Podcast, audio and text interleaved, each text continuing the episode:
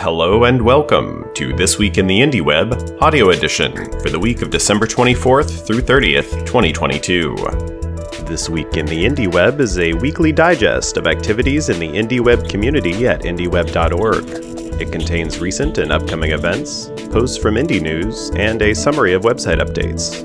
This Week in the Indie Web is sent out on Fridays at 2 p.m. Pacific Time, with this audio edition appearing over the weekend. You can find the web edition of This Week in the Indie Web, including all links and an archive of all past editions at indieweb.org slash this week. Events Homebrew Website Club is a bi weekly meetup of people passionate about or interested in creating, improving, building, and designing their own website. Homebrew Website Club met on December 28th with a virtual meetup at 6 p.m. U.S. Pacific Time. You can find photos and links to notes from the meetups in the newsletter. Join us again on January 4th for the next Homebrew Website Club, with virtual meetups at 7 p.m. Europe London time and 6 p.m. U.S. Pacific time. You can always find info about the next upcoming Homebrew Website Club meetups and other IndieWeb events at events.indieweb.org. If you're an organizer, please remember to update the site with information about your venue, times, and how to RSVP. A virtual IndieWeb Create Day was held on Monday, December 26th. Community members worked on personal website projects such as writing new posts, updating styles, improving annotations, and much more. You can find links to some of the discussions at indieweb.org slash 2022 slash create slash December. All IndieWeb events follow the IndieWeb Code of Conduct, which can be found at indieweb.org/coc. And all IndieWeb events are volunteer run, so if you are interested in helping organize, getting the word out, finding sponsors, and more, let us know in the chat at chat.indieweb.org. And in IndieWeb related events, Mark your calendar for Sunday, January 15th, when IndieWeb community member James will present Decentralized Website Communication with WebMention at codementor.io. You can find out more and get your free ticket at events.indieweb.org. Here's a brief summary of posts collected this week by Indie News, a community curated list of articles relevant to the indie web. You can read more or submit posts of your own at news.indieweb.org.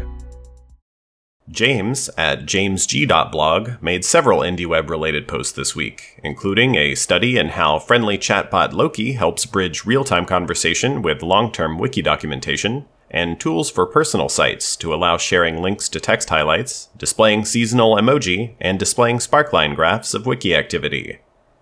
Fluffy at beesbuzz.biz posted, What is the IndieWeb? In it, she details many aspects of the IndieWeb community, including some history, introductions to building blocks, how to get started, and much more. It's a great explainer for folks who may have recently learned about IndieWeb, particularly in the context of recent buzz about ActivityPub.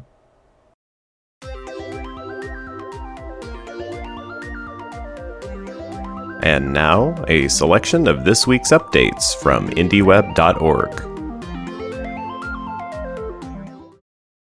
New community members. Bob joins us from BW3.dev. Bob is a software engineer running his site on microblog.pub, which supports interactions between IndieWeb friendly sites as well as ActivityPub. Ross joins us from axiomeval.me, a personal site built using obsidian.md and the Digital Garden plugin. And Reese joins us from reeseric.ci on their site, you can find current and past projects and stay up to date by signing up for Reese's weekly newsletter. If you haven't already, now is a good time to create your own user page. It's a great way to introduce yourself to the IndieWeb community and to collect the things that you are working on or want to work on for your personal website. For more details, visit indieweb.org/wikifying. Community and concepts. December is coming to a close, which marks the final week of updates for the 2022 IndieWeb gift calendar. This week features the release of a new progressive web app micropub client named Sparkles, interactive highlighting via a JavaScript library or Firefox plugin, and more. You can check out these and all the other gifts added this month at indieweb.org slash 2022-12-indieweb-gift-calendar. Make what you need and use what you make are two related IndieWeb principles designed to help creators focus on creating and publishing for their personal site. By building for your own needs, you improve your ability to creatively share online. By using what you build, you ensure that your tools have at least one active user for feedback and improvements. Services and organizations.